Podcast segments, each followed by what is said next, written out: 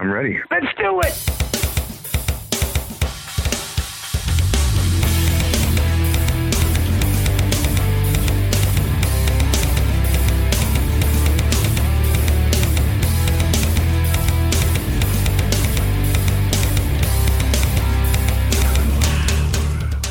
Welcome, everyone, to episode 238 of the Mars Attacks podcast. I'm your host, Victor. And during this episode, when I say we have special guests, I really mean we have special guests. and I mean that in the best way. We have Dr. Poison, Mr. Brad Dahl of Yarg Metal, and we have the OG, the original patron. We have Steve Hoeker. And it's funny how things always work out. Either you're inundated with people wanting to be on the show, or you have a dry spell. For example, today's show that I will be recording, it's probably going to end up being a solo show tonight uh, because I've reached out to a bunch of people and things just haven't lined up. But last week I had Brad lined up. What tends to happen, you know, a lot of people like hearing from Brad. They like his stories, they like his banter, and they like how we play off of one another. The thing is, Brad has a job, Brad has a life, so he can't join me all the time. And what I usually do is at the start of a month, I'll say, Hey, Brad, when can you come on? And then we worked things around that. So I knew from doing the Judas Priest discussion that we were going to have some wiggle room between uh, last Friday and the Friday before. So I figured, okay, instead of looking for somebody else, ask Brad to do a show with me. And then Thursday, before I did the live stream, Steve Hoeker reached out. It was Thursday or maybe it was even Friday. He said, Hey, if you don't have anyone, you know, just let me know. I'll I'm around. I'm like, oh, okay, cool. You can join us. And he said, No, no, no, I don't want to get in the way or what. And I'm like, Are you kidding me? this is a great uh a great um uh what do you call it? Opportunity to have the two of them on because they're two of my favorite people to talk to. Uh, I love all of my patrons. I'm being honest. Everyone adds a little different spice to the recipe, and no two are alike. So it's awesome when I have, you know, any of them on, and I appreciate that they're patrons. Uh, but outside of that, you know, we've talked about this quite a bit behind the scenes on the episodes and whatnot. You know, it is kind of like a, a family at this point. We have a a dirty dozen of followers and a lot of people, you know, I, I get messages and they say, hey, you know, I love the episode. You know, even though you didn't have a guest or, you know, you didn't have a name artist or whatever, it was fun to hear you guys talk. So, yeah, so it's, it's really cool to be able to have these people on. Remember that we have patrons pick coming up. It's almost at the six minute mark. Jeremy does a great job of doing that. Jeremy Weltman, who is also one of my patrons, uh, let me give a shout out to the rest of my patrons Johan in Sweden, Rob Rowe from the Rock and Roll Podcast, Metal Dan, Jeremy from Long Island, Jose in Connecticut, Chris Vaglio of the Chris and Amanda Show, and my Galaxy of Geeks co host, which is currently on hiatus. We'll see when we bring that back. The Metal Dentist, Gabriel Ruiz, Mark Striegel of Talking Metal, and Mike Jones, if I didn't name you now, because I've already name dropped you. So, uh, thank you guys for listening to this episode. As I always say, I appreciate any type of support you give me, whether it's liking the episodes, whether it's sharing them, uh, whether it's, you know, some people just like to listen and don't get involved. I appreciate that you take time out of your day to listen to me and anyone that I may have on my show, or even check out the video version of these episodes. Remember, they're all originally recorded for the most part on Fridays, which is when I do the Signals from Mars live stream.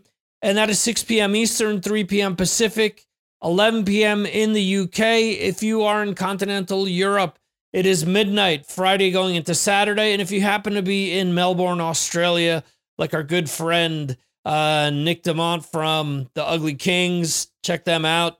Um, we'll definitely be ordering that on Bandcamp Friday on October 1st. Can't wait. The vinyl looks absolutely amazing. Anyway, if you're in Melbourne, Australia, go ahead and um, and listen to us 8 a.m. in the morning. If you have to work on Saturday, you know, it sucks. You got to go in, but listen to us. It'll cheer you up, I promise, especially this episode. There's plenty of silliness and rock and metal talk. So it's always fun with with these guys. Uh, there are a bunch of other things in the works that I'm looking into about expanding what I do with the show. Uh, it all comes down to a question of time. Uh, there will be an episode that I did record with John Bush coming up shortly. And Joey Vera, the bassist of Armored Saint, is coming this Wednesday. So if you want to partake, follow me on social media and you'll find out exactly how.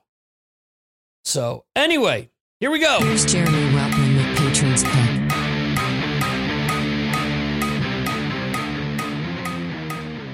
Hi everyone, it's Patrons Pick time again. MarsAttacksRadio.com is where you find the new releases. Victor M. Ruiz puts them up every single week. And this week there were an amazing amount of albums 35 new albums, six EPs. That includes one by Billy Idol, three reissues, including Ozzy's No More Tears, and a live album by Dream Theater. So much to go through this week. There were new albums out by Alien Weaponry, a good one from Spiritbox. I really like the Daughtry album, Dearly Beloved. Uh, there was the Dead Sara album, Ain't It Tragic, which was nice as well. The one by Thrice was nearly Patrons Pick this week called Horizons East. Really good music on that. And also a shout out to the latest Ripple Records album introducing Holy Death Trio. Really good band there. Well worth a listen. But sometimes an album stands out from the rest, like a tall man in a record store in a slipknot mask. An album that grooves, soothes, and takes you on a musical road trip. It doesn't always rock, but it blends and weaves its magic and it makes you want to play it again. That album is Wolves by Candlebox a band that doesn't pigeonhole itself into a genre. A band that puts the songs first and worries about its core audience later. The opener, All Down From Here, is not a warning for the rest of the album. Oh no, it's a Blue, Blue Oyster cult esque slice of rock that hits the ground running. Following that is the groovy rocker Let Me Down Easy, and you already know there's a few bigger bands out there really getting jealous about this. The album slows down a bit. Spoiler alert, there are ballads and some soft schmaltzy shtick to get through. But hey, they hit the high points. They're melodic, they have choruses, and we all want something to sing in the shower, right? There's Bryan Adams on this album, there's Aerosmith. No, not the real bands, but the influences are there. And, well, there's Candlebox. It's all finely mixed and produced, and it morphs rather easily from one song to the other like a decent three course meal. From the excellent drifty wee to the up-tempo punky rolling guitar of Nothing Left to Lose, the mellow U2 style of Trip, the acoustic intro of Don't Count Me Out, and by the time you get to the album closer Criminals, well, you just want to play it again. So get down to your local record store, pull it out from among the new records, hold it up high, and shout and shout as loudly as you can. Wolves by Candlebox! It's Patron's Pick.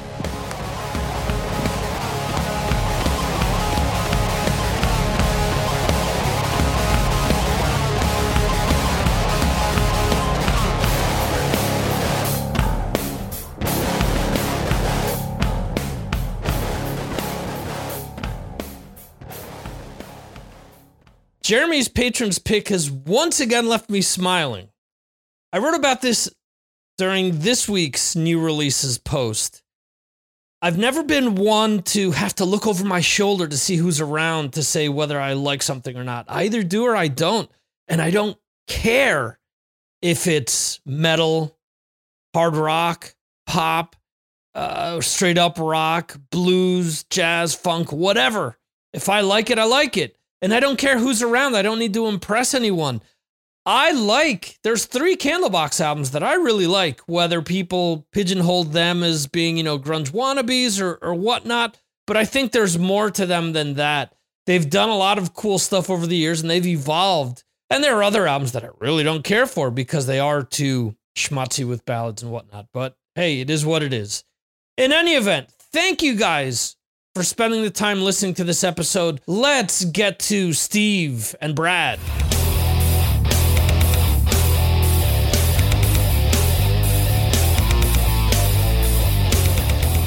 Welcome, everyone, to the September 17th edition of the Signals from Mars live stream brought to you by the Mars Attacks podcast and VMRIT.com, my web design business for all of your web design needs. Joining me today, this is the Revenge of Yarg. This is the, you know, kind of like when we have sequels in movies, we introduce new characters along the way. So, uh, we have uh, you know the son of Yarg with uh, uh, Steve Hoeker. Uh, would would I usually call you the uh, the OG when we do the um, when I recap the the patrons. But do you have any nicknames that we could uh, use? I don't have anything good. I don't have anything cool like Doctor Poison or you know. yeah, we're gonna we're gonna come up with something for you, Steve. All right. Well, you did call him the New Jersey legend before. Well, yeah, there is that, but uh, mm, I, I think we can come up with a better one. It's got to happen naturally, though. Hey, Rob. Hey, uh, Jeremy, and hey, Ho- that's Jose, right? Yep. Yep. Hey, Jose.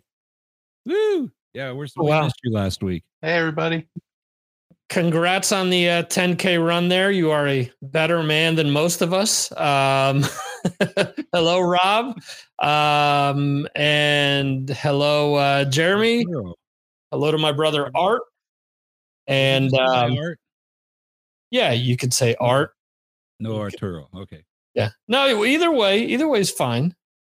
Cool. Some people call him Artie. Some people, you know, what, what's the, uh, what's that? The Steve Miller song where he says, some people call me this, some people call me that. You know, I Yeah, forget. I'm not Steve Miller fan. Joker. Should we call him, Joker, should we call him the Space Cowboy?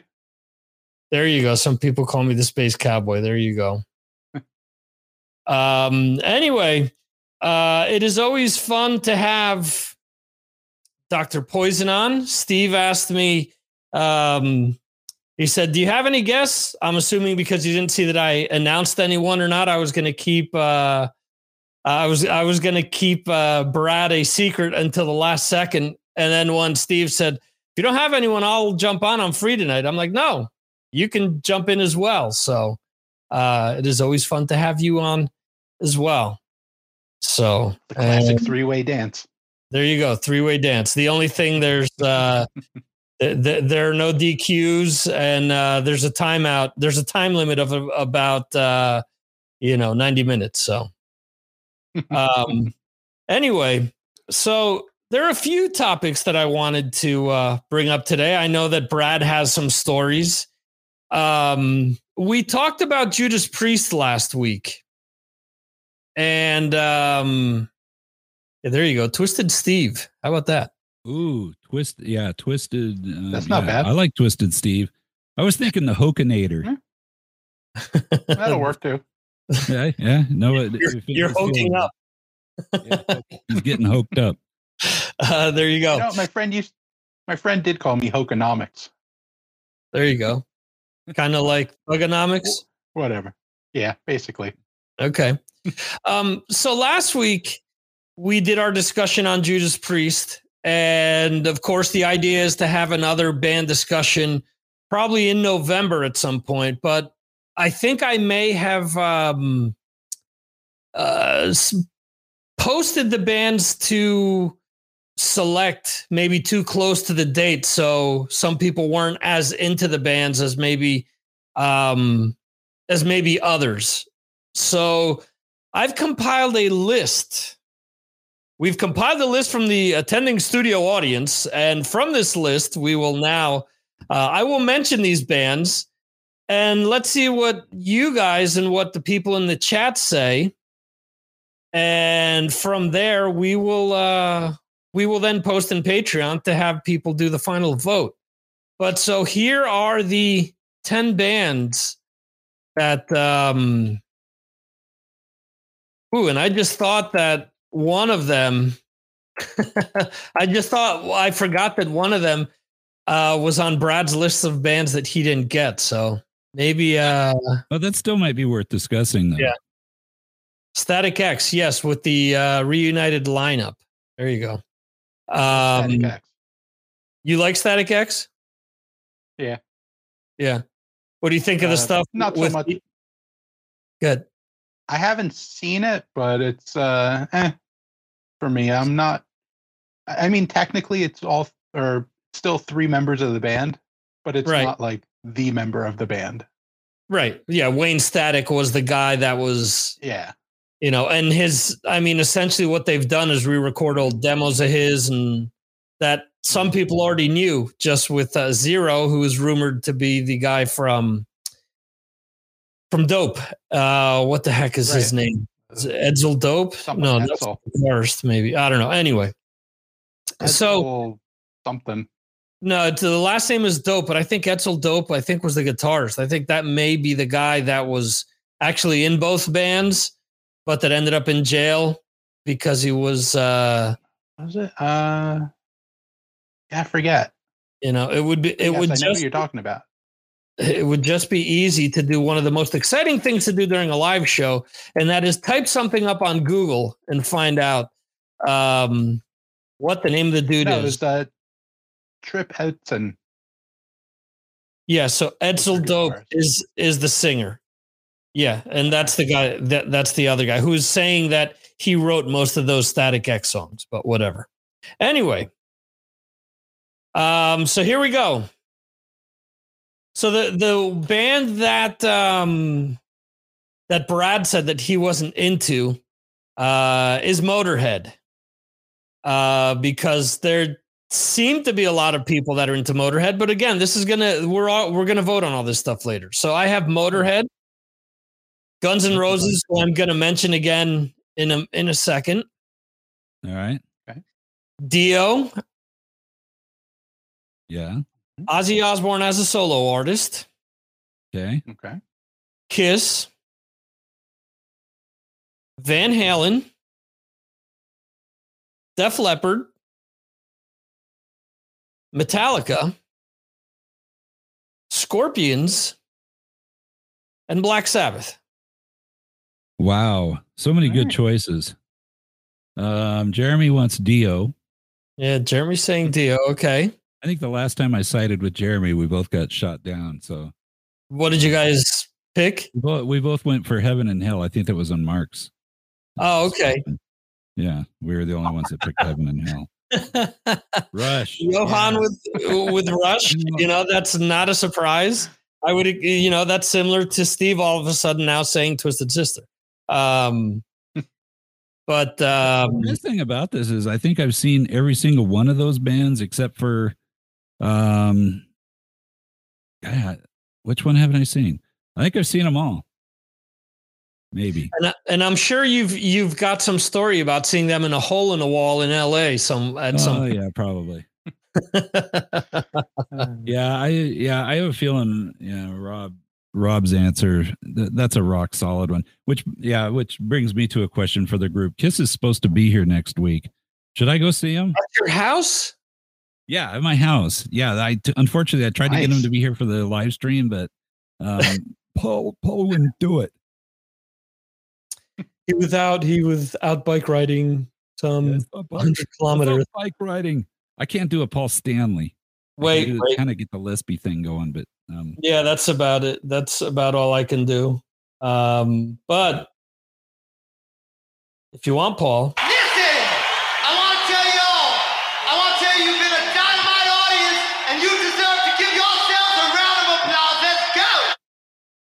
there you go. yeah, I can I can actually see Ah. that. I have heard a rumor that if you say Gene Simmons five times into a mirror, he shows up and takes 20 bucks from you. But I, I don't know if it's true or not. I haven't tried it. I think I think that was back in '74. I think now it's more like twenty thousand dollars. yeah, that's what I was gonna say. Uh, that- that's true. that, that, that, that was pre 20 reunion. bucks. 20 bucks is is is just the uh the fee, the fee per minute to hook up the mirror um to to to your point Brad. Uh, I've listed Kiss every time, and no one has selected Kiss. So Wow. maybe people in the group are just tired of talking about Kiss, or maybe it's one of these things that that they kind of feel, well, Kiss will get talked about eventually. So let's pick something else. Yeah, So- I kind of feel like Kiss is just way too obvious. I mean, it's like we we do talk about Kiss a lot. Right. Um, I think Scorpions is a very good choice. I think Ozzy Solo is a great choice. Um, Man. yeah. But if we do Black Sabbath, we got to get CEO Dave in here because, uh, yeah, that would just it, it'd be like not being invited to your wedding night. I don't know. I've I've had people object. There there was uh, Jerry made a big to do out of, um, for example, uh, Joey Haney wanting to be involved on one of Mark's um, uh, Patreon Yeah. things, and and Jerry said, "Tell him to go pound sand. He's not one of us." Type of a deal. So it was kind of funny. Um, Oh, jeez. but uh, Steve, um, out of those See, bands. The difference is CEO Dave is actually listening right now. It's just he doesn't know how to do the the message board thing, but There he's you he's listening right. He's been here every week. He's that is awesome to hear. So, uh, salutations to uh, CEO Dave. Hi, Dave. Steve, go ahead. Any uh, what what of those bands stick out? I would say Ozzy and Metallica for me. Okay, They're they're the ones that I'm most familiar with. That I'm pretty comfortable with most of the catalog. out of Hmm. those that I named, are there any that you're really not familiar with? Dio is probably my least known. Like I really know like the hits and I'm going to give maybe a song Rob here or there, but What? what? Um, sorry. Well, from here to November, you would have time to uh, bone up on the subject. This is true. It's true. Literally. Um, and it's yet another band that uh, I have absolutely no problem with. I just never got into them for Yeah. whatever reason. Yeah, I mean that makes complete sense. I mean, how much music is out there? I mean, th- this is this is one of the reasons that I love what Jeremy does now when he presents me with the uh, patrons pick because he he listens to a lot of different things that I wish I had time to listen to. Mhm. And then he he'll say, "Well, this was good, this was good, that was good, but this is my pick." So I've gone on to listen to a, a lot of things based on what what he's selected, just because I'm I'm kind of getting the Jeremy stamp of approval with uh with a bunch of these different albums. So um Can I just say what a great job Jeremy does on uh, those picks? he's And, awesome. uh, yeah, he's unbelievable. I mean, well, you've heard him when he did the Band of the Week stuff for us. Yeah. Uh, he he was just. I was like, dude, I'm I'm hiring you right now. Yeah, he's he is unbelievable. Um there was I'm not I'm not saying that any of them um weren't good. I'm just saying that about 4 or 5 episodes ago it's it seemed like he lost like maybe any type of like nerves that he had and he just like hit his stride and everything from there has been absolutely awesome. Like I'm listening to it seriously. I listen I listen to what he sends me right before I include it in the episode. And I can't tell you how many times I sit there and start to go, "Holy shit, this is great." Just hearing him like all the different just how he describes the stuff, it makes you want to listen to it, you know? So Jeremy, Mhm. thank I can't say that Yeah. enough. So So just talking about that makes me uh, ready, feeling like I'm ready to do the next band of the week. So uh, anybody who wants to participate, it's going to be Alice Cooper. I Oh, wow. Yeah. So I mean, everybody's got to be able to come up with an Alice Cooper song they like, right? Even Steve. Yep. Look, he's I love shaking his- Alice Cooper. Okay, so I can maybe even get you to record, pick a song, and, and record an intro for Yarg Metal for our band of the week. Say yes. Okay. I, I All right, that that's not my, yes, uh, but it'll work. my golden tones. look, look, Golden tones. That's what I want. he he Hey, we're we're up and running then. Okay, sorry, Victor. Good. Move, No. move forward. Steve, you realize he just gave you the uh the old revival intro there. He gave you the say yeah.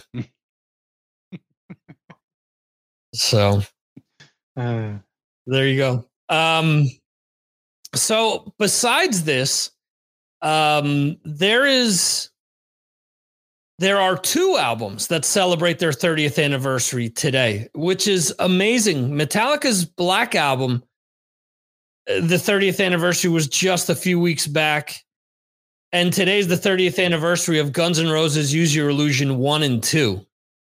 Um, I mentioned this a little bit during the uh, Patreon exclusive podcast today.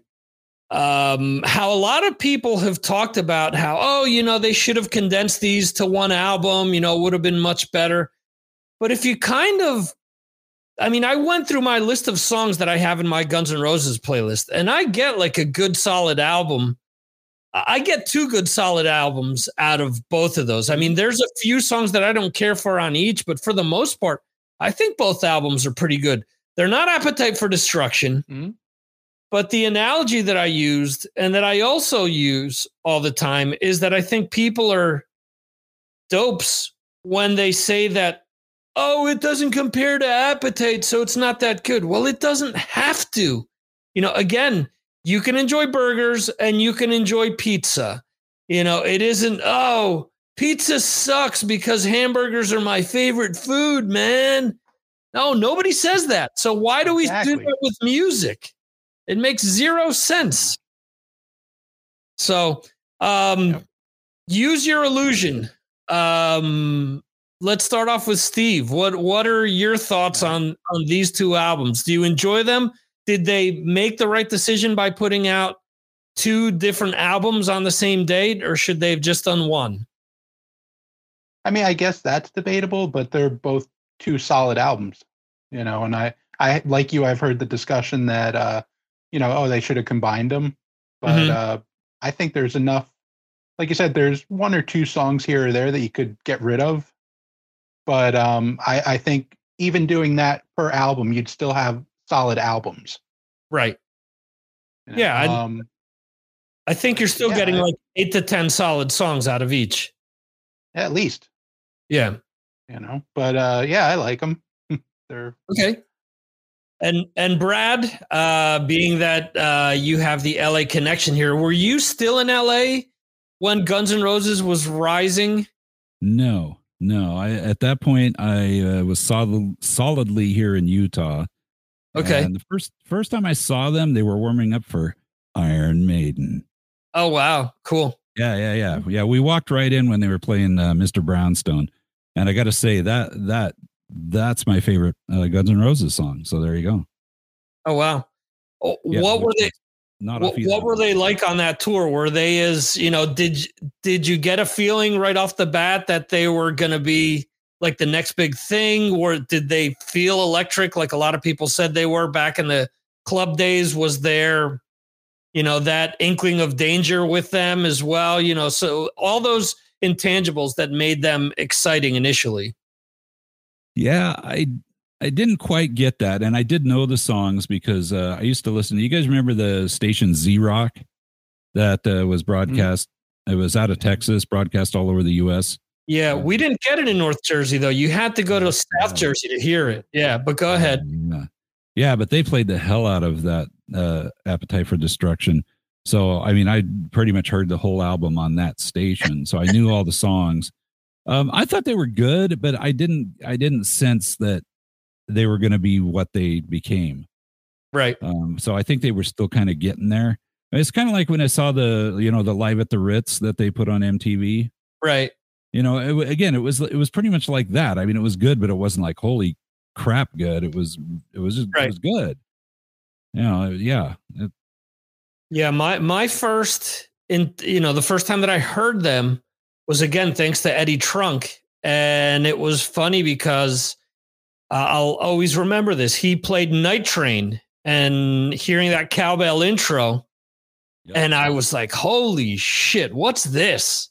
You know, it just blew me away instantly, and I found out that someone that was in middle school with me at that time because it was 86 87 when that came out um somebody had it and i said um I said, "Oh, will you let me tape this?" And I'm like, "Why did you buy this? Like nobody knows who they are. I just heard them on the radio for the first time." And he said, "Oh, you know, uh, the cover looked cool, so so I bought it." Like, oh, all right. So I taped it, and I instantly loved it. And I remember, you know, I would come, I would come to Spain for the summer, and there was someone that I knew that would always come up to me and say, "Oh, well, what's the new big band that nobody knows about here that um, that you know about back home in the states?" And I remember the year before it was Poison, so I said, "Poison is the band that's going to be huge." Uh, the first album had come out and whatnot, and he was like, "Nah, you know that'll never, that'll never take off." You know, ah, look at the image, look at the next year I show up, he's got a poison back patch on his uh, on his jean jacket. He's wearing a poison t-shirt. He's got, you know, he tried to dye his hair. Unfortunately, you know, since he had black like curly hair, it it looks stupid on him. Um, but so then the next year, you know, right when he had all the poison garb on, I'm like, forget about poison. It's all about Guns N' Roses. He's like, and I listened to the album with him. He's like, nah, this is never ever gonna take off. This he gave me the same shit. Next year, it was it was a complete 180. He had the uh, Guns N' Roses back patch. He had the uh, uh, the Guns N' Roses T-shirt. So it it was like, all right, well, regardless what I you know what I tell you, you're gonna say no. So just do what you want. Um, but I mean, that was pre Sweet Child of Mine taking off. I mean, that next year when when I got to Spain, I remember that song, like in the US, was played all over the place. So I mean, they were they were super huge because of that by that point. So Yeah. At least you his know, black curly hair was back in style then. there you go. Just needed a the top hat. I love Yeah. curly hair. Hey, um, so you know, one thing I'd say for Guns N' Roses is that I mean they kept getting bigger even through the '90s. I mean, they kept hard rock alive Yeah. in that time period, and and so they deserve a lot of credit for that and doing it without actually putting out a lot of new music. right and and the thing too that that's a good point because so many people focus on oh you know um the 90s sucked for music because this killed you know the sunset strip music or that did this this did that guns n' roses got huge. Metallica got huge. Bands like faith no more got huge. You know there were still there were still hard rock and metal bands getting big. The problem was that you know a lot of these people with the Al Bundy mentality that were still back in high school and thinking about scoring five touchdowns in, in a in a high school game and never got past that didn't bother like to check out any other music you know it's just stupid i, I hate when I, when I talk to people oh no good music came out after 89 uh, that's very like narrow minded because there's always good music coming out. You got to search it out sometimes, but there's still good stuff coming out today, even. Is it, again, is it going to compare to what turned you on to music when you were a teenager? No, but it doesn't have to either. It's just dumb. The new Dee Snider came out. Do you compare it to Stay Hungry? No. Does that mean that Nope, you can't just- still like that as much as Stay Hungry? Or d- uh, does it mean that that music can't slot in with your Twisted Sister, Dee Snider, you know, Not playlist? at all. Not at all. So, Basically, if music's good, it's good. yeah, absolutely. E- even if it's something that you don't like, if if I like it, you know, that's who it really matters. You know? Right. If you like it, that's the important thing. And there's always music coming out. Right. You know, whether it might not be it might not be appetite for destruction, but there's plenty of good stuff out there. Yeah, absolutely. I, I agree. And it's funny because with the Patreon, there's a lot of things that I post that I'm not into, but I know that there might be someone in the group that's that's into it. So why not? You know, what's what's the worst that can happen? Everyone say, "No, this sucks. I don't want to hear it." Or the opposite. Maybe people will say, "Hey, I really dig this. Please play more." Or let's add it to the playlist. So I mean, I think that it's a it's a no lose situation. So Um, Brad, you mentioned one thing uh, off. Well, before we started, actually yesterday, maybe you mentioned that you wanted to talk about what you felt was the uh, greatest American band, Yeah, Um, yeah, and the his rock band. rock band. Okay. Yeah, the greatest. Yeah, this is something I heard on the. It was on the um, MLB channel yesterday. They were talking about this, you know, because uh, there weren't a lot of baseball games yesterday, and uh, it was kind of interesting to hear people who aren't like music people like us talking about who they think are the the greatest American rock bands. So uh, I thought that'd be kind of interesting to hear what the people in the chat thought and to hear what you guys think because I thought hard about this, and then the obvious answer did come to me. It's like, why did why did I how did I miss that? Because I was because well, it's because I was listening to those dumbasses talking about what they thought was great. So, so yeah, I don't know. If you, anybody out there got an answer? What you would who you would consider in the history of rock the greatest American rock band? I I mean, Steve, go ahead if you, you want to take a stab at it first. Not, not your favorite. Okay, that's the that's the other thing. Oh, it can't not be your, my I favorite, mean, it all could be your favorite, but it's not your favorite band. It's who you would be like. Yeah, I can't argue. Those guys, have, what they've accomplished is really the greatest. I mean, as a rock band in America, from America. Um, all right. Okay, Jer- Jeremy's got a good answer. That's a solid answer. I would kind of leaning towards got a good answer. Just as just as far as like image and being like a massive band that pretty Yeah. much is a household name for pretty much anyone. On point. Who would Be that be? guess. No, he said it already. He said kiss. Yeah. Oh, I'm sorry. Where was I? Yeah. I was reading the chat. Yeah, Well, I- Kiss. that was that was my definitive answer. It's like, well, holy crap! I mean, let's face it. I and Victor, you probably I know you've interviewed lots of people, lots of musicians, and when you ask them what got into music, okay, anybody who's older than me, they're going to tell you the Beatles. Mhm. Okay? Anybody who's my age younger, they're going to tell you Kiss.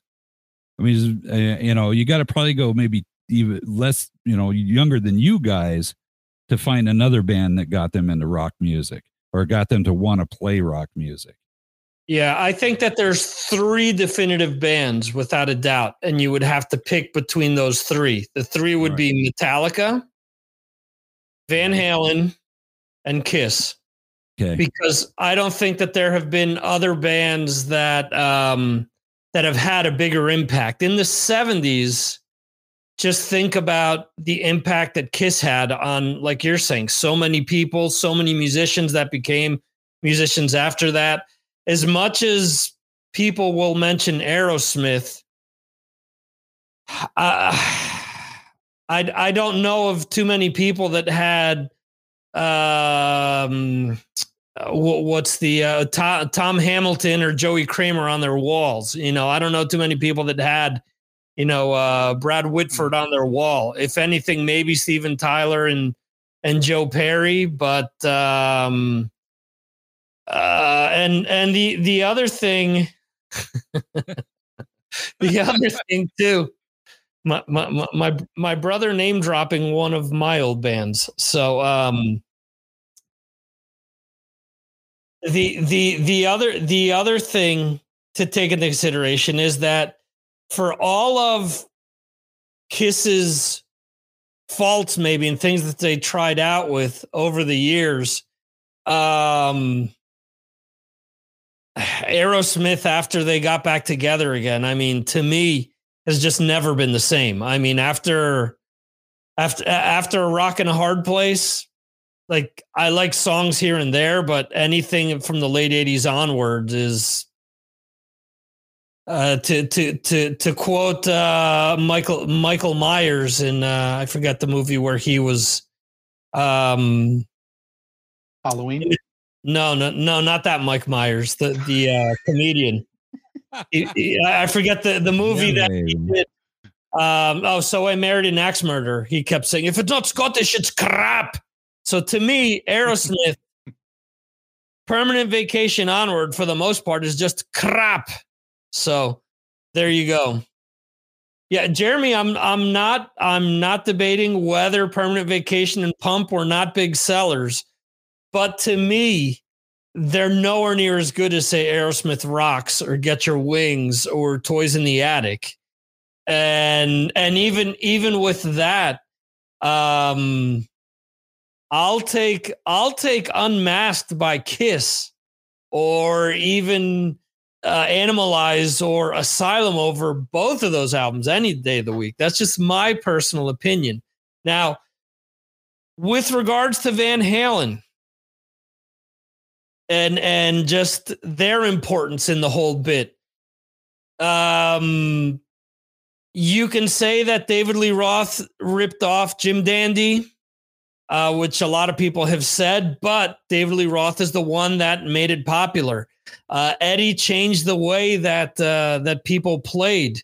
Um, if you, if you, or if if I were allowed to include a comment that Charlie Benante once made to me, he said that Eddie Van Halen basically came along and pissed on what Eric Clapton did and reinvented the guitar. So that was more or less his quote, and he asked me to remove that so as to not get into any trouble. But um, Eddie, to me, as a guitarist, later as an innovator with amps, with guitars, with pickups, with pedals, things of that nature, um, he's unparalleled, in my opinion, when it comes to any other player. I mean, outside of Les Paul, there's been no other player that's done what he has done for the instrument. Metallica's uh, Metallica's the biggest American band of all time. Um, they've sold more albums than any other American rock band ever. They've influenced more people just due to sheer sales. I mean, from the 80s onwards. Kiss is uh, big as they are. Aerosmith outsold them. Um, Guns N' Roses' Appetite for Destruction has sold more copies than the entire Kiss catalog. So keep that in mind.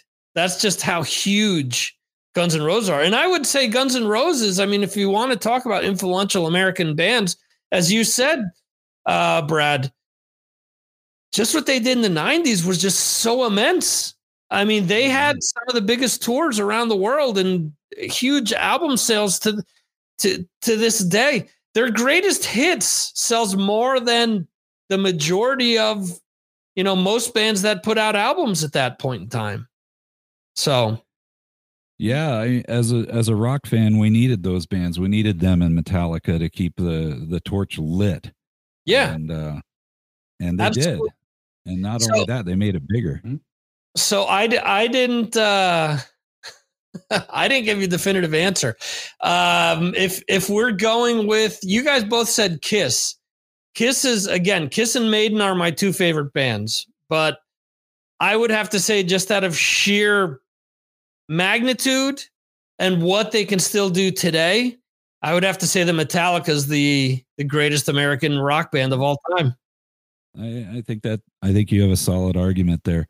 You know, it's interesting because Johan stated about Van Halen were never that big here, and I and I remember when I was in Portugal and it was uh, somewhere in the early '90s, and I saw that Bon Jovi were playing there, and Right. Van Halen was warming up for them.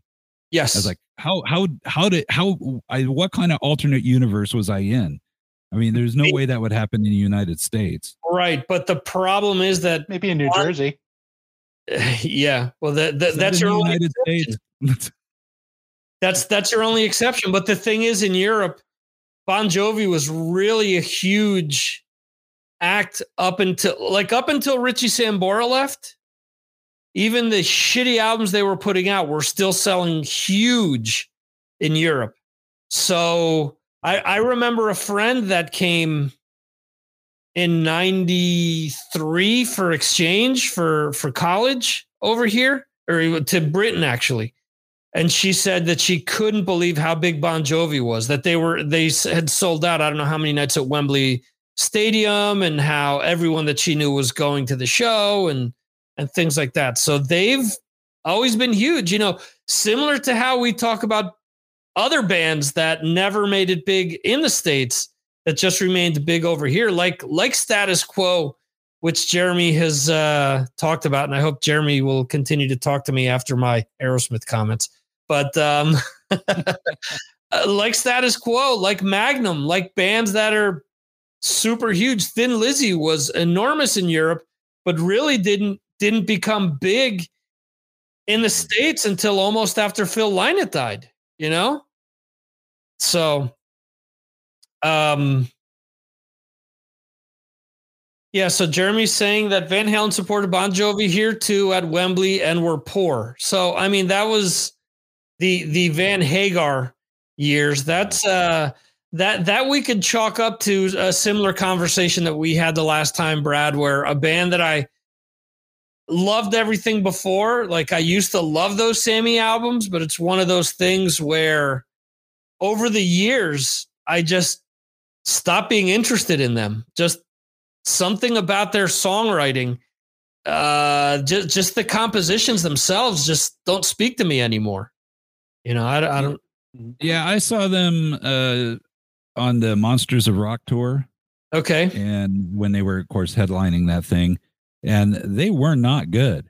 And most of it was Eddie. Eddie didn't even want to be there.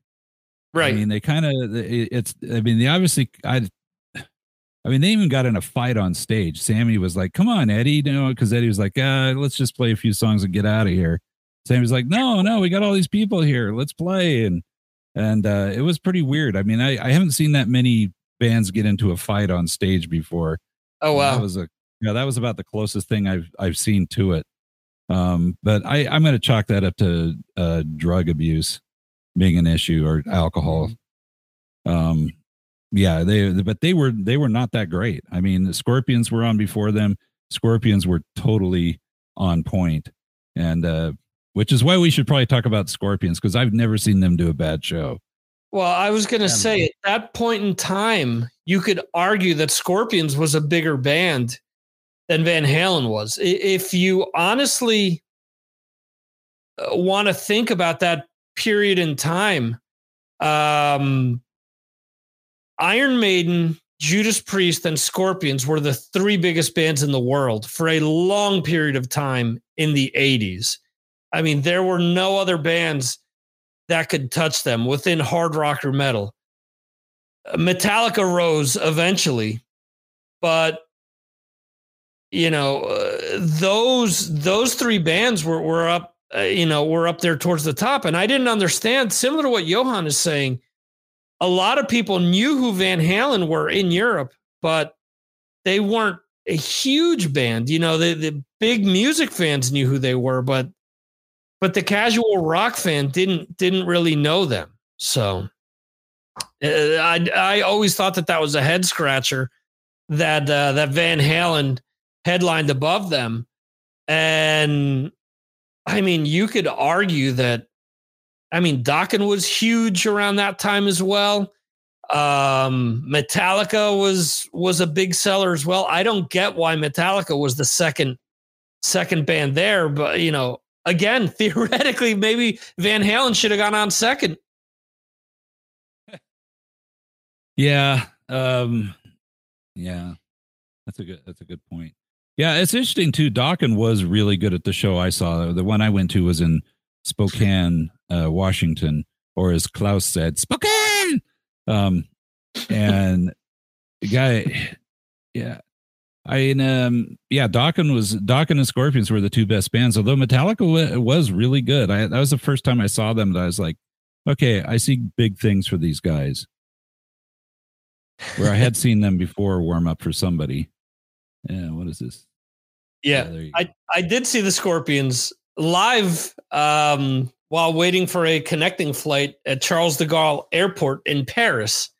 Um, it was funny. We were waiting for our flight and I'm sitting there with my wife and I'm looking up and I see these guys like just dressed like like how uh, you know a rock band would dress, I guess. And and and I say to my wife, "Who's who's this fool who thinks that he's fucking Rudolf Schenker here?" And then I see Matthias behind him and and and Klaus behind him. I'm like, holy shit, it's because it is Rudolf Schenker. Uh, you know, and it was funny. I, I tell my wife, I'm like, that's the scorpion. She goes, Are you sure? I'm like, Yeah, I'm sure that's the scorpions. So she flashes the horns and um and James Kottak, who was the uh, the drummer at the time, turns around, yeah, and and just goes, rock and roll forever, man and they got onto the uh onto their flight like there was the last call for their flight so they were waiting for that to get on the flight essentially I'm But, surprised uh, he didn't pull his shirt off and show her the tattoo that said that. he didn't have it then Oh, oh, maybe that's hey, maybe that's why he got it. could be Yeah, maybe yeah, maybe my wife influenced him. there you go yeah. There you go. Yeah so um i don't want to disappoint people without having brad tell any sort of story while he's on the show so um brad right. what what uh look Okay, so this is um this story I'm going to tell you guys. This is the most requested story that I've ever told, and it's from my early days at the Poison Center, so early '90s, kind of like what we're talking about with some of these bands. Uh, so I hadn't been working there for for very long, and I was working a graveyard shift, which starts at back then it started like 10 p.m. goes till 7 a.m. in the morning. And my first call was this guy, it was a doctor calling from an emergency room. And he says, Hey, I got this guy here who came in complaining of stomach problems. Um, and he says, So we worked him up for everything we could think of. Couldn't find anything wrong with him. So I thought, Well, I'm going to do an x ray of his stomach. So, so I did that. And this guy's got a double A battery in his stomach. So now now th- at this point in my career now this wouldn't have been a big deal but back then it was like holy crap i didn't know you could swallow a double a battery and i had never seen anybody swallow a double a battery i'd seen a lot of disc batteries getting swallowed you know those little you know little disc batteries Mhm. and that's Right. a pretty common thing that's almost a daily occurrence here in utah um but so uh, the doc wanted to send him home he says well that'll just that he'll just poop it out right I said, "Well, let me think about that." You know, I did the the you know battery, the pyloric sphincter in your stomach.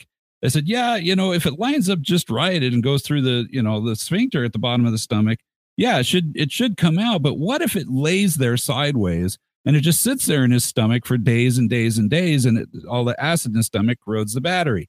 The stuff that's in there, which is alkaline, it's not battery acid; it's the opposite. That'll burn a hole." Okay, and you only want two. You only want two holes in your GI tract. Okay, one here, one that's bleached. Okay, that's the only holes you want. Third, a third hole. You know, if you want to be a human bowling ball, it's not a good idea. So I said, no, you can't send this guy home with a battery in his stomach. So then I thought, well, what are we going to do with this guy? And we had this stuff that's called GoLytely. Now, I don't know who named this stuff. It's used as a bowel prep. So, in other words, back in the day before colonoscopies got to be a thing, but they still had to do some kind of, you know, go up your poop chute and see what's going on in there. They would give you this GoLytely. And you did not go lightly. Okay. Basically, everything came out of you. I mean, you're lucky to have teeth after drinking a jug of this stuff. I mean, it flushed you out. I mean, there was nothing left. You'd have this nice, squeaky clean colon you could eat off of. So I thought, well, you know, let's just give this guy a big jug of go lightly and let's, let's, you know, put a tube in his nose and hang it up and run a couple of liters an hour into this guy and let's flush him out and let's see if we can get that battery out of him. So Doc's like, okay, we'll do it. We admit, so they admitted the guy, put a tube, NG tube in him, which tube up the nose into the stomach, and hung this stuff like a big IV and just run it through him. And about three in the morning, I get a phone call from a nurse, and she goes, "Well, all of a sudden, blink, out comes the battery." She said, "I picked it up and went woohoo!" And she says, the guy looks at me and says, "Well, where's where's Santa?" So I'm like, okay, um, there's obviously something not quite right with this guy. Uh, it's three in the morning. He's already in the hospital. We already got the tube in him. I said, just let that stuff run for a while. Let's just make sure there's not something else hiding out in there. Well, the next thing that came out of this guy was a little metal treasure chest, like you'd find in an aquarium. And yeah, uh, after that, there was more stuff and more stuff. And I mean, th- in fact, there was one thing that came out of him that I know doggone well he didn't swallow. So there's some other issues going on here. But it was the the ring part of a, a mason jar. Okay, you know what I'm talking about? The lid, the metal Oh, lid that goes on there. Yeah. So he pooped that out somehow. Um, but the very last thing that came out of this guy, Victor, you got the picture? This is it. Okay. I'm hoping you can put it up there. You got the picture, Victor? I'm going. Okay, there we go. That's the last thing that came out of that guy right there. Little plastic Santa Claus. And you talk about Santa coming down the chimney. I mean, yeah. Ho ho ho. Um so there you go. That's that's the Santa story. Uh Somebody got colon in their stocking. yeah. Well, see, this is why I need Steve on the road with me. Thank you, Steve. That was brilliant. But the funny thing is, about six, seven years ago, I got a call from another ER. This is a nurse this time. And she says, I got a little kid in here who, who ate the three wise men. Now, I don't know why everything's Christmas themed, but I'm like, well, you know, I said, the good news is they're wise men. They're not the three dumbasses. They should be able to find their way out. And I, she was laughing her ass off. And I said, you know, I got an idea here. Let's get a flashlight and shine it up this kid's butthole. And maybe they'll think it's the star and they'll go towards it. And again, had her laughing quite well. So it was, yeah. So it was a little, um, you know, uh, you know, little three wise men that they had in their, their uh, little uh, manger scene there. So Oh, boy. the kid swallowed it and then the kid pooped it out just fine. So not a problem. There you go. So, you go. so to uh yeah. Camel toe. There Now, you was go. it that guy's son? yeah, that would have been You know, the the scary thought would be that guy actually having a son. oof. Um that's true. to to It's to me. answer my brother with his previous joke um i've i've heard that uh, intertwi- or interchange with ronnie james dio just uh keep keep that in mind he, he brought up a Rhea Perlman comment and um Oh. Ah, But anyway. yes, yes, yes, yes. um you you also sent me another picture what's the story Yeah, behind this- that This is in response to Mark's uh, post about um, Emily not being able to wear her belt into a concert last night. right Okay. So yeah, so we'll we'll look at this picture here. This is a belt that I was wearing here in the uh, when I was Ah. 16, yeah 16 on a second. years old. Me Yeah, it's having trouble pulling in. But um yeah, back then in the in the mid 70s as a 16 year old, it's not like I could get into uh you know, I never even knew there was such a thing as an S&M shop. But okay, don't go to sleep on that. That's quarter inch chain that I bought at a hardware store and I made a belt out of. Okay. So I wore that to a Blue Oyster Cult concert, which is why I'm wearing this t-shirt. And when we were going through the the screening there at the door, and it didn't help that my buddy there playing guitar, that's Ralph Johnson. He's the guy who turned me on to Judas Priest. So that now we're going full circle, but he was with me. And uh, when we're going through the door, he uh, there was a police officer standing there, and, and he he touched his gun and he said, "Is that a real gun?" and that didn't help either. So then this guy's like, "Lift up your shirt." I had a flannel shirt on over that, and they looking at my belt, and the guy says, "We can't let you in here with that." Well, what am I supposed to do? Says, well, you can't wear that. And th- so they ended up they they got in a big discussion about it. Then they took us into this little room where they had the police chief in there, and the guy's going over and he goes, "Well, that's a deadly weapon." And uh, my buddy Ralph, he said the most brilliant thing. He says, "Well, here's the deal: if he kills somebody with that, you'll know who did it." And the cop said, "You got a really good point. Yeah, go ahead and wear that." So he let me in wearing that, And your pants. and I didn't up. hurt anybody. So yeah, it was all good. So I don't know why they why they went nuts over Emily's belt, but uh anyway. Uh, So so yeah, Yeah. anybody, anybody ever had anything confiscated going into a concert? a camera Yeah, yeah.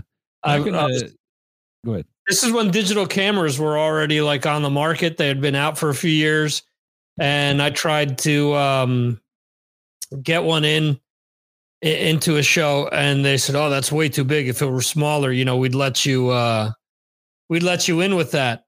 Um, I, I was I was about to give you a, a, a Michael Scott. That's what she said. Uh, comment, but uh, anyway. uh, so um, so anyway, I had to go back to the car, leave the camera, and then go back to the show. But yeah, that's an SG, right? Yeah, that. Well, I was playing. Of course, I'm playing a bass, so I'll I'll show Right. you the actual bass.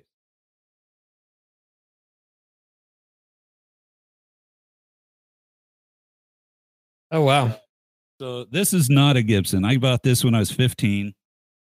yeah.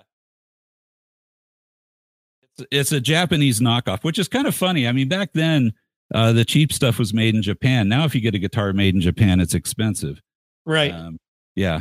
But uh, this is a, a it's a mock Gibson uh, EB3 is what it's a is what it's a copy of. But obviously, I still have it. This thing rocks though.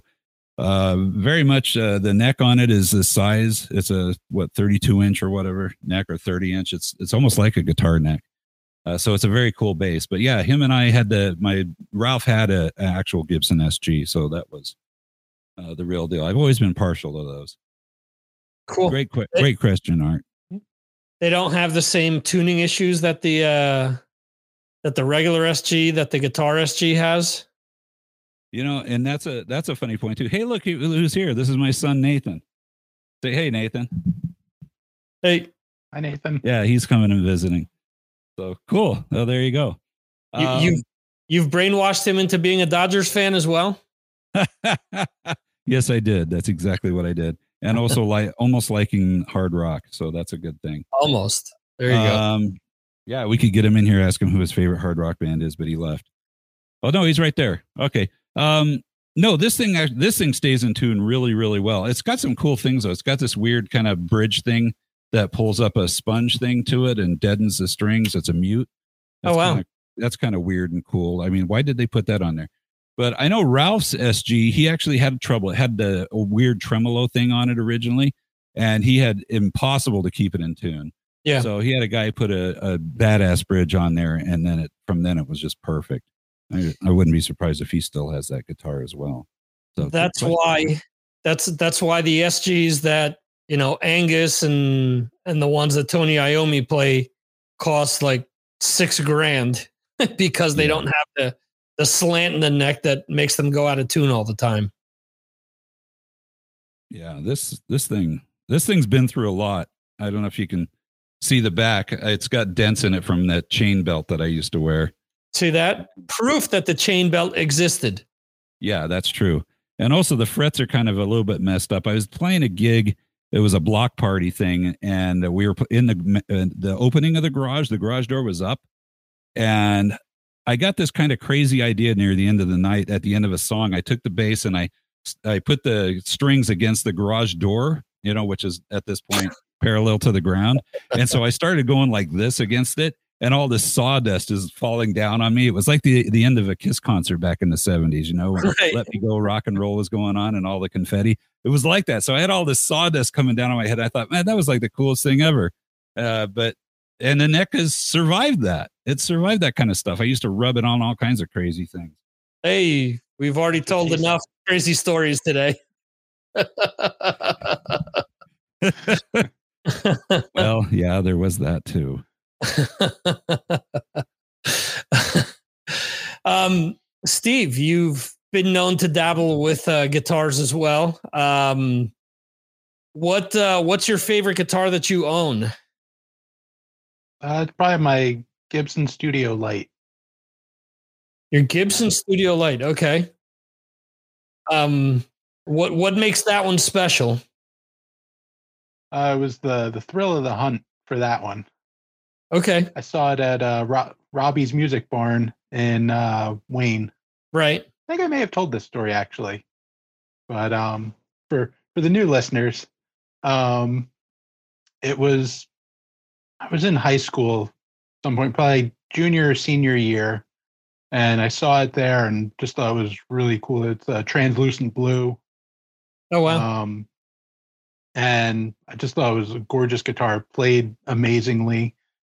but it was I want to say it was twelve hundred dollars, Wow. which uh, you know back in high school when Back then, yeah. you don't really have that kind of money, you're like, well, I can't get this now.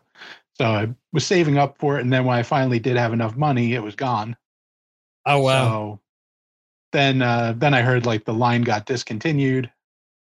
Um so then I was just randomly searching on eBay one day and it came up. I was like, Huh. okay, it was 800 then. So I was right. like, oh, it's even cheaper. right. Right. So I was finally able to get it. And uh it's been my pretty much my main guitar for a good long while. Cool. There's I um. put uh Good. I put in the the Zakk Wylde uh, EMGs. Okay. I Yeah. didn't do it. I wanted it to be able to play again, so I took it to I think it was Guitar Center. Yeah. I um. I I have that pickup set in a um in a knockoff Chinese uh Les Paul. Um when when the Chinese uh knockoff started becoming a thing over here, a friend of mine says to me, "Oh, you these are great. Uh you know, somebody told me they play just as good as the real thing." And and sure enough, you know, we ordered a bunch between the two of us because of course, you know, you could buy like 3 for the price of one or one that was an authentic. So of course we get the stuff and it's, you know, the paint job is shit and you know, we didn't we didn't know any better. Um because there there were no like warnings at that point in time. There wasn't anything like, "Oh, don't get this because it's you know, uh because it isn't as good or or whatever." But I will say that I do have a 7 string which uh no it was not Mike. It was while living here in Spain. Um, um, I do have a a corn seven string, which I think was like a B model. That uh, because the neck, the the only difference is that the neck isn't completely finished, but the rest of it is, you know, looks like it's the the real deal. Of course, a lot of these guitars, um, they're not all Chinese. Some are Indonesian and they're they're B and C grade. So they started selling them on eBay. So you know they weren't going to make any money off of them, so they figured that they would just put them up up there for sale and make something off of them. So, but you know, um, it's one of those lessons learned, I guess. Yeah, but sometimes it's just fun to play on a, a crappy, like you know, hundred and fifty dollar guitar. Hey, my first uh, guitar, uh, the, which is the Mike guitar that my brother brings up, is an old uh, Charvel from 1990, I believe, um, and that cost me 125, I think. So, I mean, it was what I could afford. Yeah, So- I uh, I went to it was Keyboard World when that was in Ledgewood Mall. Okay, yeah, I don't know if you were still here for that, but uh, my mom had just gotten me an acoustic guitar at the Music Den in Landing, hmm and uh, we went happened to go to Ledgewood Mall, and they had a, a Hondo Les Paul imitation or knockoff that uh, looked like Slash's like Appetite for Destruction, basic like uh, Welcome to the Jungle, like the uh, the Sunburst hmm one. I was like, oh, this is so cool. And she was like, I just got you an acoustic guitar. You're not getting something another guitar. I was like, ah. it was it was $150. And I was like, oh, it's so cool though. I was like, right, I'll never ask for anything else. right. I promise. that goes. And she Yeah. she was like, all right, this will, you know, you're you're mowing the lawn for the summer for free. And I was like, all right, that's cool. I just like the And, idea that uh, somebody so- had the genius idea to name their store Keyboard World. Ooh, that'll get sell guitars? in. Yeah, and sell guitars. Yeah. Uh, how many of those stores are still around? Because there was again the Music Den in Landing. Then there was another Robbie's like up in like Mount Olive. There was uh, Long and McQuaid. Um, are any of those stores still Where around? that That was Where's in the in the in the Ledgewood Mall. I don't remember that. Yeah, I'm totally blanking on that. I remember That Keyboard World. that was um that was right before I moved over here. So around 2000, that that music store was called Long and McQuaid. It was right in front of the Hallmark. Hmm. I'm trying to think if uh if that's what Keyboard World was before or was Keyboard be World before. because it had a name change, like it was something else, Okay. and then Long and McQuaid bought it. Okay. Maybe I just it, maybe it just didn't click. That well, Ledgewood Mall is uh kind of not there anymore. The uh the inside part isn't there anymore. Right. Uh they've been like gutting that now it's like got a super Walmart on the end. They Right. just opened um Just bigger than the one they had. They opened it. yeah, Oh wow. yeah. Um let's see what else. Um the music then in Landing, I don't know if that's still there. I haven't gone up there, but there's one in Randolph now. Okay. You're uh, coming down. It's a really big, like three story building. Oh wow. Um, yeah. Uh, that's the only music store that's like right by me.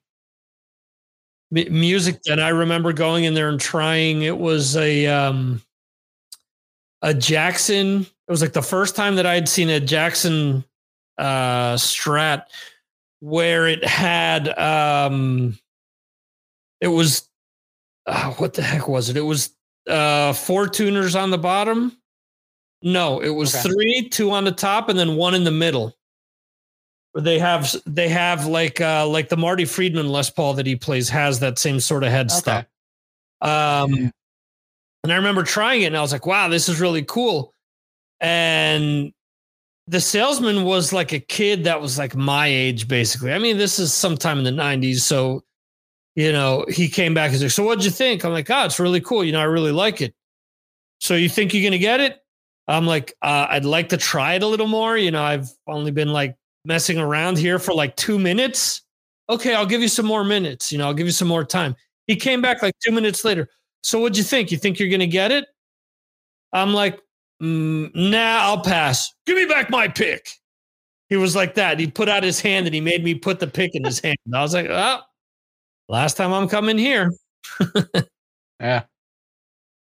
Yeah. I I do like Guitar Center because they they just kind of give you a guitar and then like they, you know, you can play for like the day if you want, Right. and then they're they're like, oh, all right, we'll see you tomorrow or something. They don't care. They're not like too pushy there.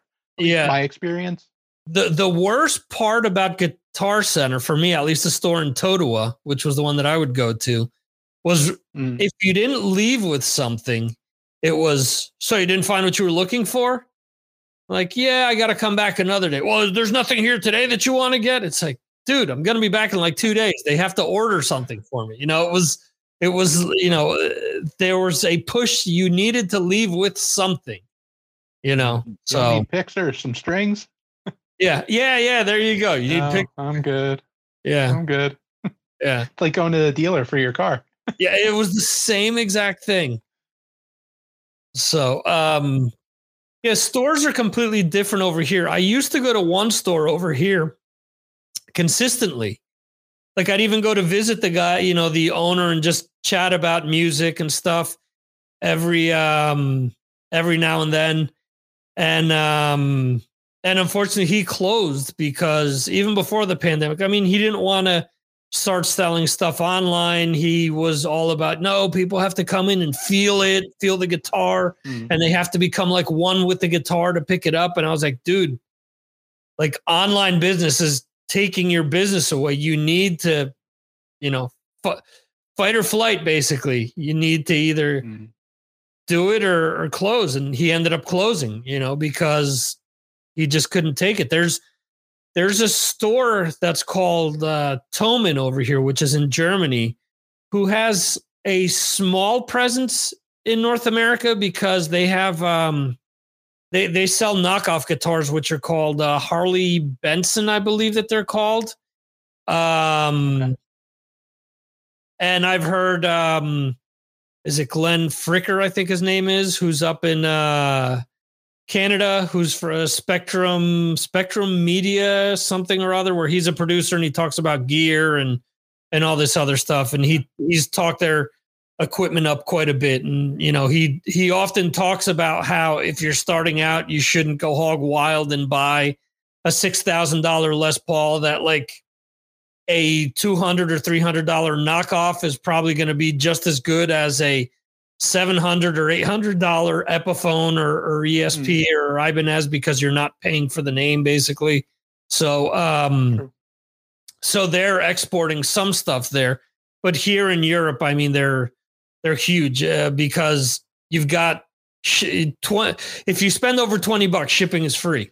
So unless you're buying picks or That- strings, That's really easy to do. yeah um ship shipping is free and it's it's shipped you know most of the times within three days you have whatever it is you're looking for and their stock is ridiculous. Uh someone that i know owns a, a uh, another music store. It's funny i didn't realize it was him until we were away at a basketball tournament. And he says uh, oh so you don't remember me when you'd come into my store? I'm like what which is your store? He's like yeah it's this store. I'm like dude i'm sorry i'm bookstore. Uh, no yeah it was bookstore. Bought my most expensive pedal off of the guy um but uh he was like yeah i remember you because obviously you know you're from the states you know your accent this that and the other thing.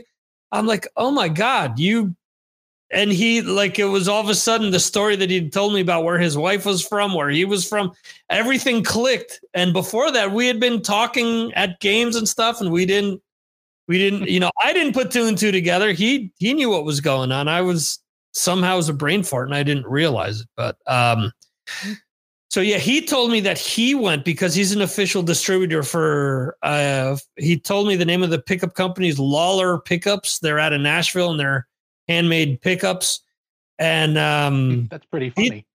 what's that It's that Lollar pickups from Nashville. That's pretty funny. Yeah, well, that Lawler's from Memphis. Same state, That's true. different city. Um, That's true.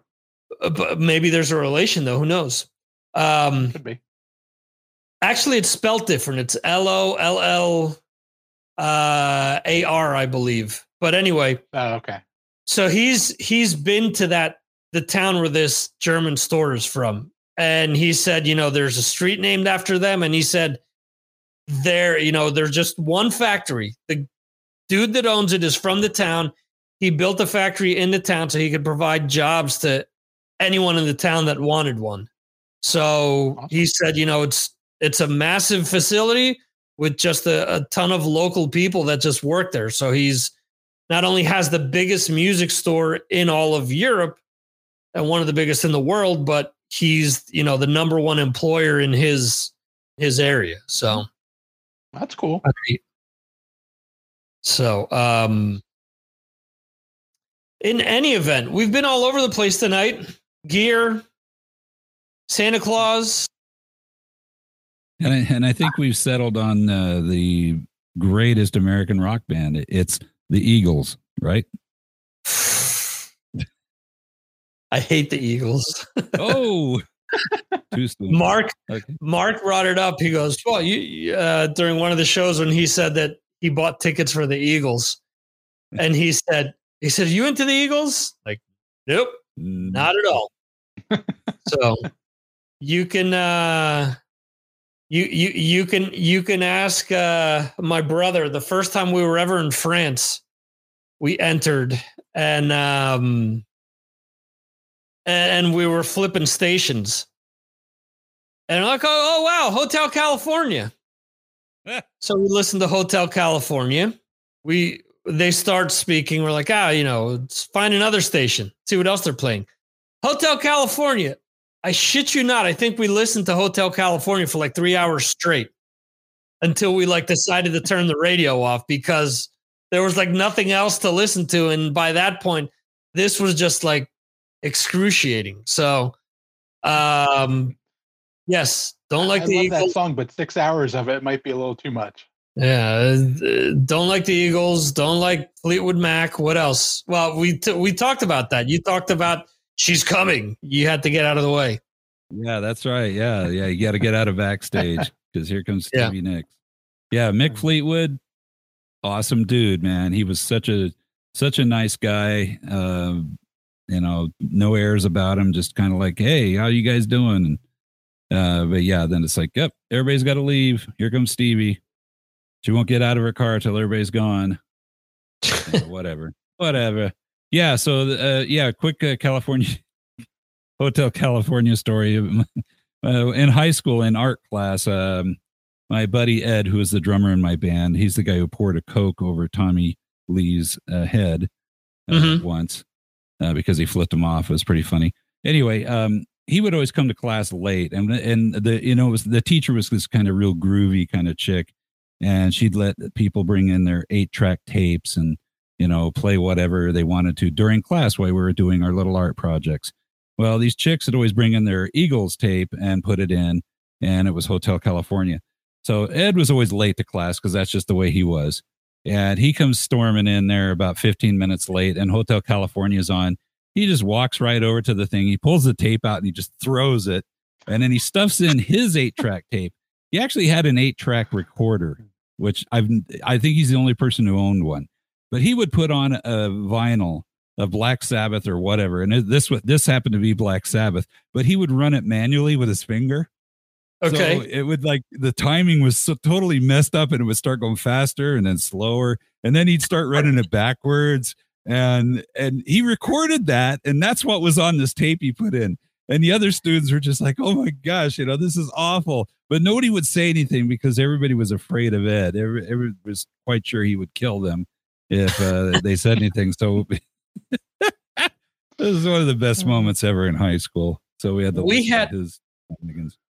we had eight track recorders in in college actually because they were used for yeah they were used uh, well it wasn't called an eight track recorder it was called a cart machine Yeah, Um, for radio. yeah so we would we would record the um you know all, all the shit like this. Ow! anything like that would be on a cart. Hey cue up the cart! You know and it would be the um the whatever the npr commercials or whatever else we were forced to play. So it was all on a cart and you'd have to play carts this hour we want to play cards 5 8 and 16 like okay no problem You know So- what's funny is the software I use to run Yarg um, Metal. Uh, they still refer to that. Like you can put things, you can record Ah. things and have them in there as carts. Oh, wow. I thought that's I thought that's kind of That's funny cool. that that's stood the Yeah. test of time. And and to the guy offering you know to buy to want to be famous buy followers prime and viewers on bigfollows.com hey i tell you what you can go to patreon.com forward slash mars attacks podcast and we'll make you famous for as little as two dollars a month. You can join us and talk about santa if you'd like. There you go. so. I think that's costing me a little more than two dollars a month, but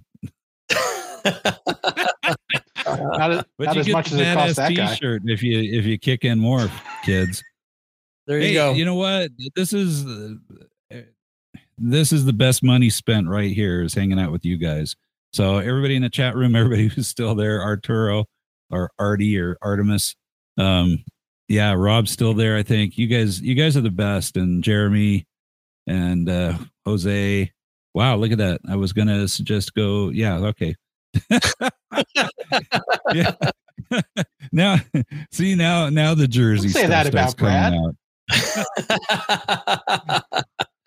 well How dare you, Arturo? Little little does he know i'm i'm i receive messages i receive messages like that um i probably get about 20 to 30 a day from uh, oh you can buy this want want to improve your you know this or that or want to buy whatever yes rob 10 bucks gets you a shirt so yeah, uh, and it's an awesome shirt. Uh, I I should have sent you that picture of me wearing it. You could have put it up there.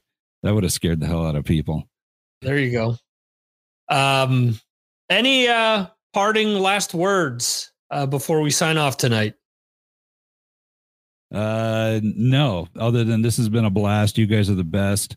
I I can't wait for next Friday and uh, see what Victor's got up his sleeve. And Steve, what an honor and a pleasure to share share the time with you. And uh, Thank and you. We we really got to we got to talk more about this uh, YouTube channel we're going to do where Steve and I get in an RV and go around the United States and parts of Canada that they'll actually let us into. And uh, shoot video of us eating stuff. So there you go. I'm down. That's that's the spirit. First stop St. Louis, and we'll we'll pick people up along the way. Like we'll take Rob out. Rob Rob can probably hip us to There we go. some of the coolest places to eat in St. Louis. So that would be even better. We have guests. We have guests each week. I like that. I see there you go. That sounds good. There we go. And then the big payoff will be the trip to Spain. No doubt. We- the only problem is Victor might will be drown well, driving the place RV can eat there, is but it'll his be fun. Yeah. Oh, What'd you say, Brad? I said you'd be like, no, we're not going out for Spanish food. We're going to eat at my house. I'd be Yeah. okay with that. I, I well, I, I would make, I would maybe make the uh, exception, but um, anyway, I do want to say thank you to everyone that's been in the in the chat.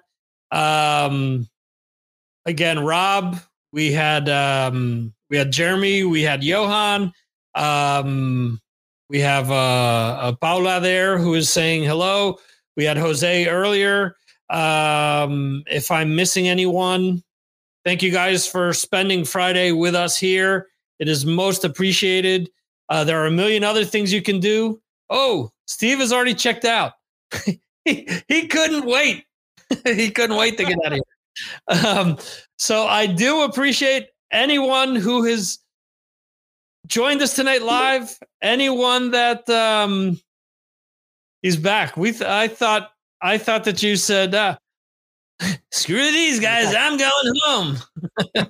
Eh, my phone decided like, oh, I'm gonna shut off. Yeah.